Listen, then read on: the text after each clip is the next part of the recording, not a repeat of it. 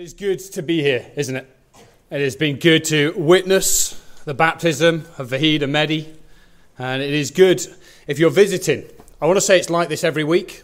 We don't have a baptism every week, but a lot of the rest of it is quite similar. Uh, the chaos, the children screaming, uh, the worship of God uh, with this uh, collection of people. And we're glad that you're with us. We are in week two of a series looking at the Bible's pictures, God's descriptions of the church, of what the church is.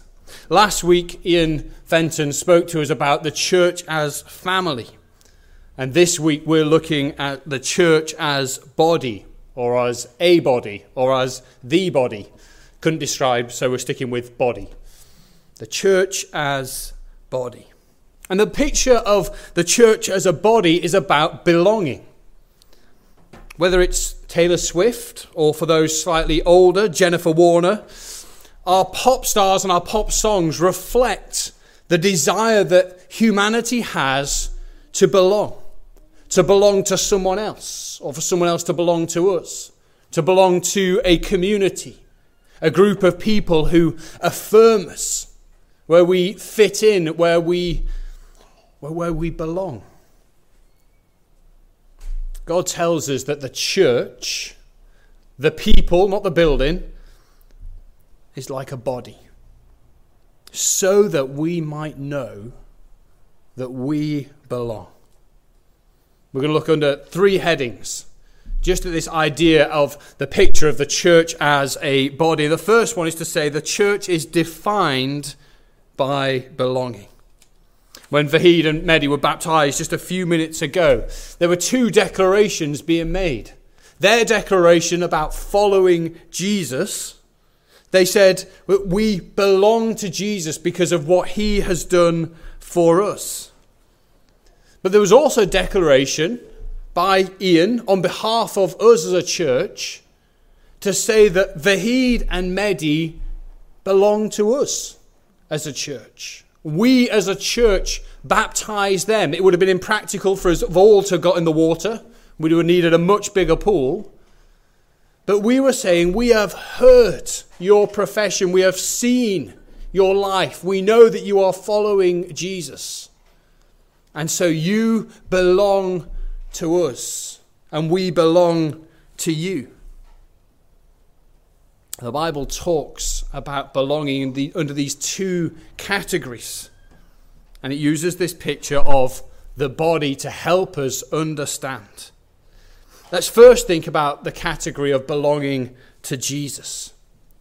Another part of the Bible, not the bit that we've just read, a book called Ephesians, talks about how Jesus Christ is the head of the church. And it says then, the church, his body, of which he is the Saviour. He goes on to talk about how Jesus, for his body, gave himself up for her. And then he cleaned her or cleansed her by the washing of water through the words, loving her as himself, feeding her, caring for her. That passage is a talking about marriage and makes the comparison between a husband and wife and Jesus and his church, his body. But we hear the words there that as Jesus looks at the people who profess faith in him, he owns them as his, as his own. They are so close to him, so joined to him, he can say of them, they are my body. The Bible talks also and tells us of a man called Saul. A man who was attacking and arresting and even killing members of the earliest church. And Jesus meets this man as this man is going off to seek permissions to, to, to go and arrest more Christians. And Jesus says to this man, Why do you persecute me? Now, this man, Saul, has not done anything physically to Jesus. Actually, the Bible tells us that Jesus is in heaven. He's not even physically on earth anymore when he says these words. This man, Saul, had never laid a finger on Jesus. And yet Jesus says to him, Why do you persecute me? When you arrest and when you attack and when you seek the lives of my people, Jesus takes it personally.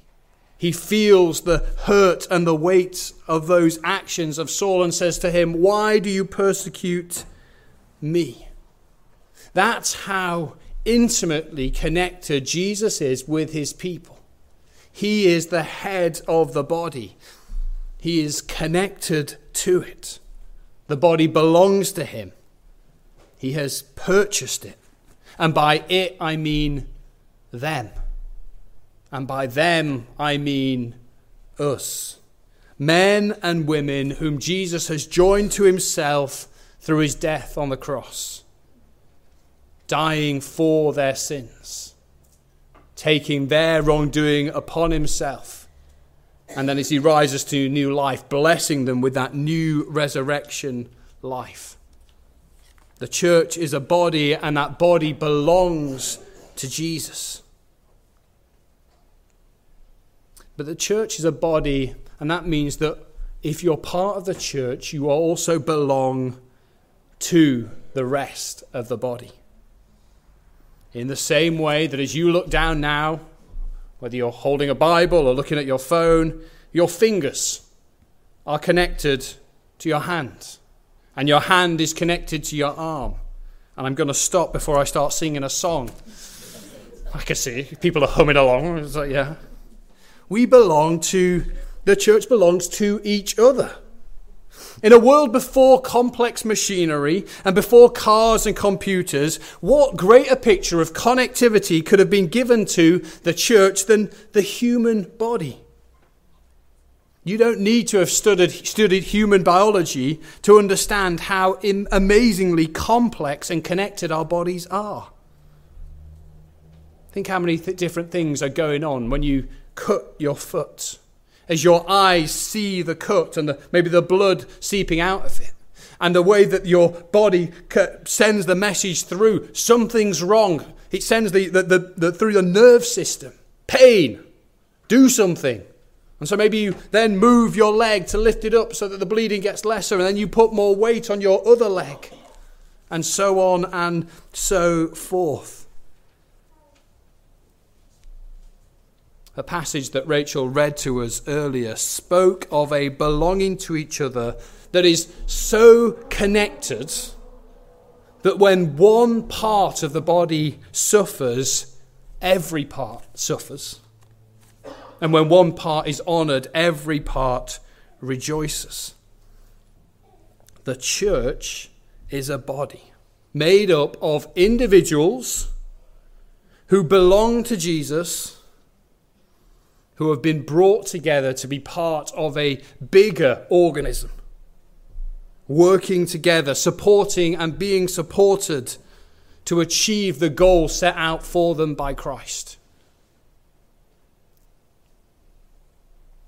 The church is not like a machine that can be broken down and stored in separate places.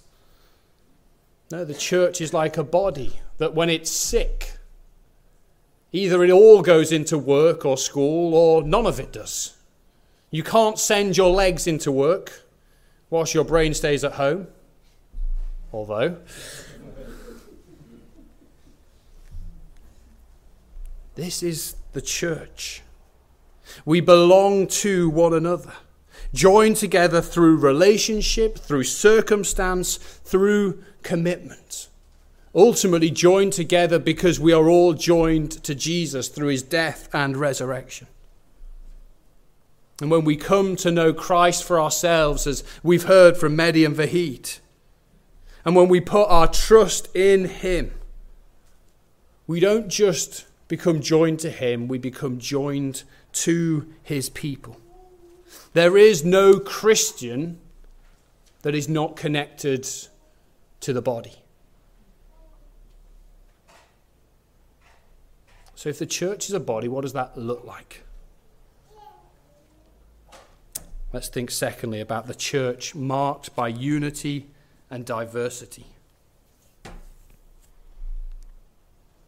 If we were to look into a textbook, biology textbook of the human body, or you to search it on Google, or you could pull up some key facts about the body. I got far too distracted doing this earlier this week. Did you know there is anywhere between 60 to 100,000 miles of blood vessels in the human body? And depending on which website you're on, that means that if you laid them out end to end, you could go around the globe three or four times. Maybe you know that there are 206 bones in the human body. So medical staff are nodding at me. But apparently, when you're born, there's something more like 300. And then they, some of them join together. Let's put aside for a second all of the other different parts of the bodies, all the muscles and organs and all the rest of it. Just think about those 206 bones. And think about the difference that there is in those bones, the difference in shape, the difference in size, the different in, difference in function. The long leg bones, the tiny ear bones, the ones that are flatter, the ones that are curved, the ones that work together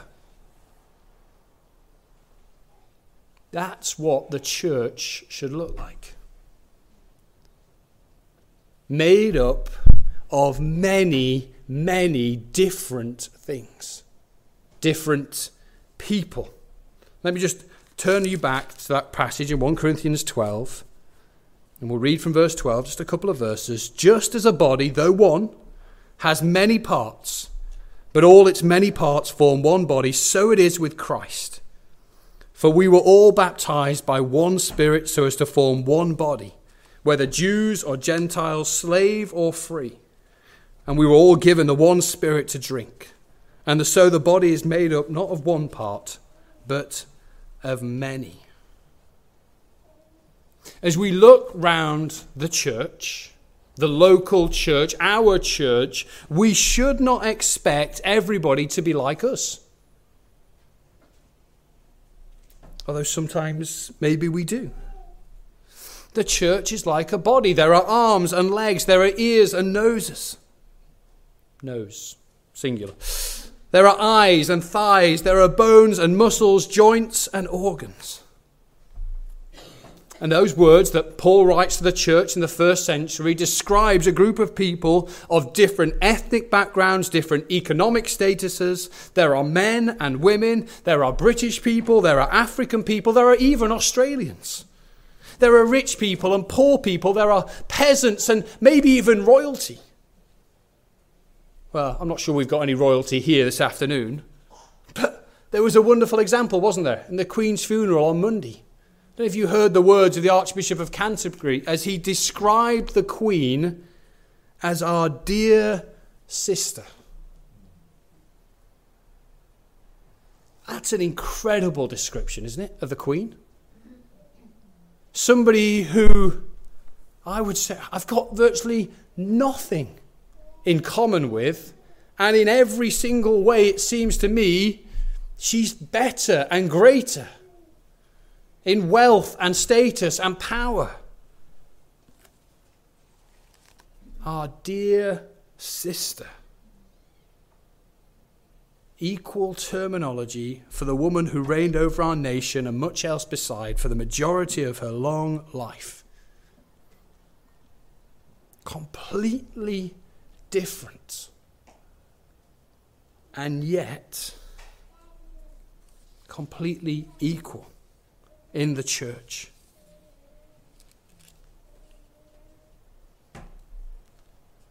So, as we look round and expect to see all these differences, we can begin to think, oh, well, if we'll struggle to, to get on if we're so different. But whilst the church is made up of all these different things, it's completely equal and completely united. Let me read a few verses just before the reading that we had from verse 4. This passage is about a, a situation going on the church, about gifts. And Paul says there are different kinds of gifts, but the same Spirit distributes them. There are different kinds of service, but the same Lord. There are different kinds of working, but in all of them and in everyone, it is the same God at work.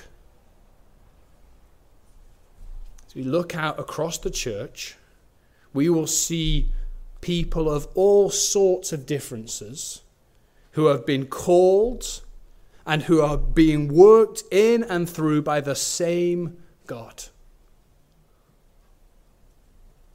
The triune God, Spirit and Son, the Lord, that is Christ, and God the Father. When we say that the church is a diverse group of people, we know in our culture that's something that everybody is going to go, yes, that's what we want diversity. We want diversity in every area of life, and the church ought to celebrate its differences. But as we look at the church, that diversity is drawn together and defined by the God of the gospel. The God who sees each and every individual person and who calls them all to himself. There's not one person who's in the church because they are good enough. There's not one person in the church who made the decision to seek God first. Every person in the church is not good enough for God, has failed to meet his standards. And every single person in the church would never have turned to God if God had not first turned to them. Eddie reminded us, didn't he? That verse from Romans. While we were still sinners, Christ died for us. That is true not just of one believer, but of every believer. United under the gospel, united in our status of dependence upon Christ from first to last. And so when we look at the diversity in the church, we see that it is governed by the guidelines given by God. It is a good diversity. We don't get to say that all diversity is good. This church in Corinth was a church struggling with pride, even to the point of celebrating sexual deviance. And Paul has written to them and said to them, that's not the sort of diversity that is good. A diversity that goes against God's will and against God's revealed command. So, diversity in holiness is not an option that's given to the church. But diversity in gifts, diversity in character, diversity in circumstance, diversity in background, yeah, we, all of these things. The body is diverse but united in Christ, for Christ, shaped by the will of Christ. The church is a body, diverse and yet unified because of Jesus. So, if the church is these two things, I thirdly want to just stop and think about us. In our third point, our church must be aware of these dangers. There are two. The danger, firstly, of thinking too little of yourself. Just look down again at verse 15. Now, if the foot should say, Because I am not a hand, I do not belong to the body, it would not for that reason stop being part of the body. And if the ear should say, Because I am not an eye, I do not belong to the body. We've already mentioned that this church in Corinth had a, a, a, an image, a body image problem of its own. There was a battle going on in this church, and at the heart of it is pride. They wanted to be impressive, they wanted to be known and loved and admired. And there were factions and groups in the church gathering around different leaders. And into that situation, and a church like that, Paul recognizes that there will be people who will say, I'm not sure I'm part of this.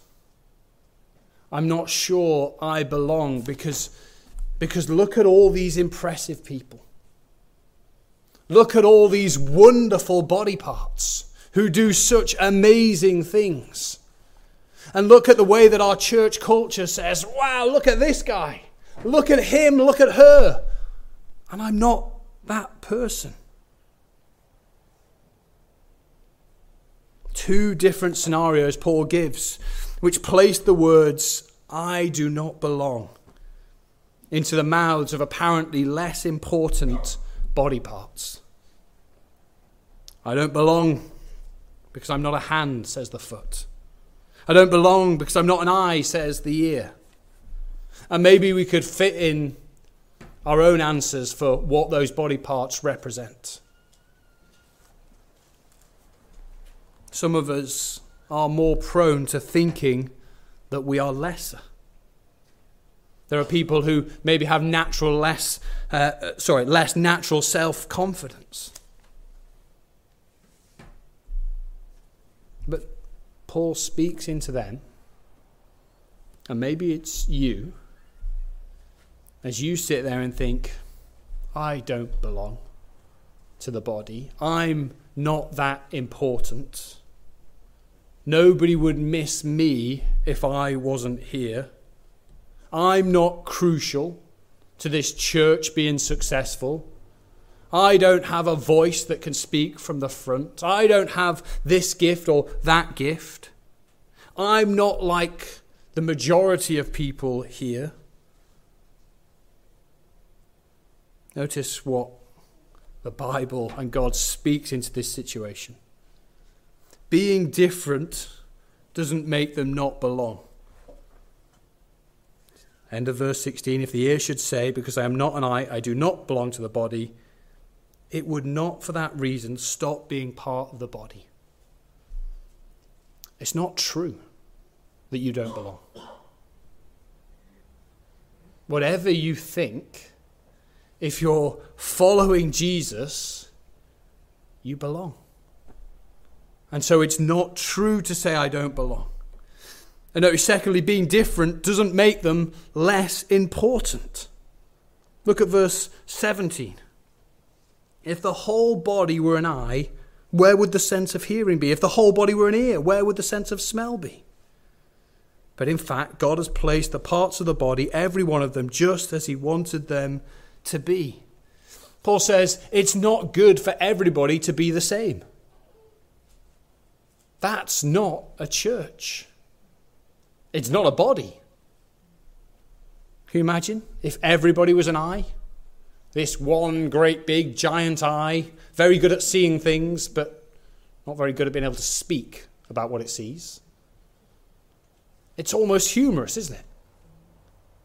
And yet, we can fall into the trap of believing that's what the church ought to be. Everybody ought to be like whatever gift, or whatever type of person, or whatever background. It's not good for everyone to be the same. Thirdly, being different doesn't make them unnoticed by God. In fact, it's just the opposite. But in fact, God has placed the parts of the body, every one of them, just as He wanted them to be. It's wrong to think that you don't belong because you feel less valuable. Either because you don't have what you value, or because you don't think that other people value you, or you don't have what other people value. I feel as though what Paul and what God wants to say to us is Are you shy? God placed you in His church. You haven't got much English? God placed you in His church. If you're weak, God placed you in His church. You can never stand up the front and be a public speaker. God wants you here. You're young. God wants you here. You're old. God wants you here. Not just for your good, but for our good. Where would we be without you? We would not be a functioning body. We might be a giant eye or a giant ear. Maybe able to do one thing really well, but utterly useless for everything else. As soon as we start to recognize that the church is a body, we need to recognize that we have a place in it. Maybe you've already, in these past few minutes, done that thing where you've gone, which body part am I? Whatever the answer is, whatever you think you are, God says that you are here for your good and for our good. However unimportant you might think yourself to be, however unimpressive you might feel yourself to be compared to other people, God reminds us of our value and our need. You belong to Him, and you belong to us. So there is the danger of thinking too little of yourself and then, secondly, the danger of thinking too little of other people. There is a second statement that Paul can hear being said in the church. And it goes like this I don't need you. It's got a tone of condescension, looking down. The eye cannot say to the hand, I don't need you. And the head cannot say, to the feet, I don't need you. On the contrary, those parts of the body that seem to be weaker are indispensable. Paul can imagine a situation where some in the church look down on other people and think, You're not that important. I don't need you looking down on people who are less outwardly impressive and thinking, if not saying, yeah, we could take or leave you. How ugly is that? How unchristlike that people bearing the name of Jesus might so utterly miss the love that he has for his people, for his body that they might miss his love for the unlovely. How he laid aside his glorious majesty to serve sinners, to rescue wretches. He who ate with tax collectors, who touched the diseased, who went outside of the camp for the outsider. For his people to say to anyone in the church, I don't need you, is wicked. Isn't it? It betrays an arrogance, but maybe also a blindness. Arrogance for thinking too much of ourselves, that we are impressive, that if we were not here, then the church would really struggle maybe especially for us in our context, the things that we hold most highly and firmly, the gifts that play into being a church that is focused on God's word and teaching God's truth. If you have one of those roles, one of those gifts, perhaps you are most at danger at looking at other people with this condescending, wicked thought. But maybe it's just blindness. Blindness at seeing how God works. God, throughout the history of mankind, as we read it in the Bible, as we see it in the world, does not take the impressive and the strong. He doesn't be the, the kid in the school playground and say, Who do I want on my team? Who's the best? No, God over and over again takes the worst and the weak and the wicked. He saves them and redeems them. 1 Samuel chapter 16 tells us that man looks on the outward appearance, but God looks on the heart. 2 Corinthians 4, same le- uh, uh, another letter from the same man to the same church, tells us that the church has the treasure of the gospel not in impressive outward circumstances, but in jars of clay, weak and vulnerable.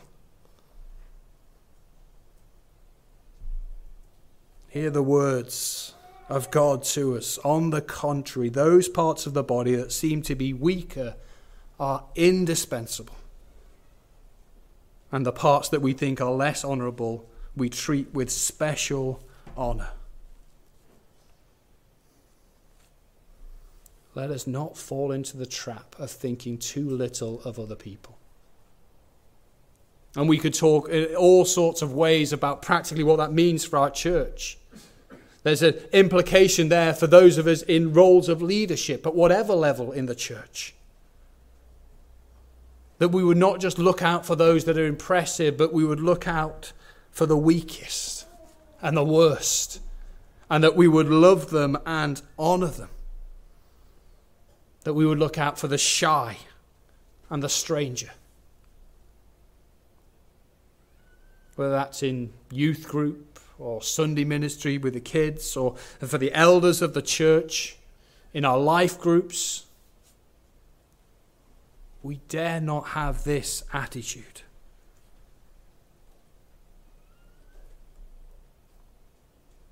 And we also ought to recognize that there is a danger here for us, any of us, if we find ourselves in the church in the majority in any circumstances. So if you're in the majority of people who used to be here before this church started exploding the past few months, or if you're in the majority of people who have good English, or if you're in the majority of the people because of the colour of your skin, there is a special danger for you, for us, that we might look down on other people and think, we don't need you. On the contrary, the weak, the minority are indispensable as parts of the body of Christ, the church. We have to check our motives in our relationships with one another, even to the point of where we sit on a Sunday. Am I driven by self concern? Self promotion, self service? Or am I honoring those that might be weak or vulnerable or just less impressive in whatever way? Our church has changed significantly over the last few months, over the last year. And there are so many reasons for us to give thanks to God for His grace and His kindness to us, His body. But we have to beware these dangers. Because we are still very much from whoever you think the most impressive person is in this church to whoever might be the least impressive. And if we are honest, I think we'd all place ourselves far further down than other people would place us. We have the call to love and to honor God's people and to see God's good purpose in such diversity. And sometimes that'll be hard work, and sometimes that'll be costly. But this is God's purpose to do us good. In fact, God has placed the parts in the body, every one of them, just as He wanted them to be. Maybe you're here and you're looking in from the outside at church. I would hope that as you look at our church, imperfect as we are, you would see something good in God's design, something that the world cannot match. Because our call to love one another, our call to belong to one another, is not an economic decision. It's not a comfort decision. It's a decision that reflects what God has done for us. We are Christ's body, and we would love to speak to you more and show you more what Jesus has done for us. I'm going to pray, and then we're going to sing to close out our time. Father, we ask your forgiveness, Lord, where we have already maybe fallen into those dangers, Lord, of thinking that we are not valuable, of thinking too little of ourselves, not that we're impressive, but not believing that you have called us to be a vital part of your people. Forgive us for where we have thought that other people are not valuable. Lord, that we might have thought them dispensable. Lord, how wicked that is. Thank you that you have not treated us, Lord, in such a way. You could have rightly dispensed with us. And yet, while we were still sinners, Christ died for us. That's amazing. And we thank you for it. And we pray, Lord, that you would grow us as your body here in Rotherham. Lord, that you would grow your body of the church universal. Father, that we truly would stand out in our love and concern for one another. And that we might show the world something of Jesus.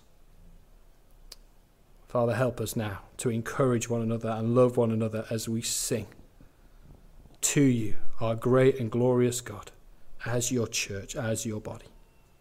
We pray in Jesus' name. Amen. Amen.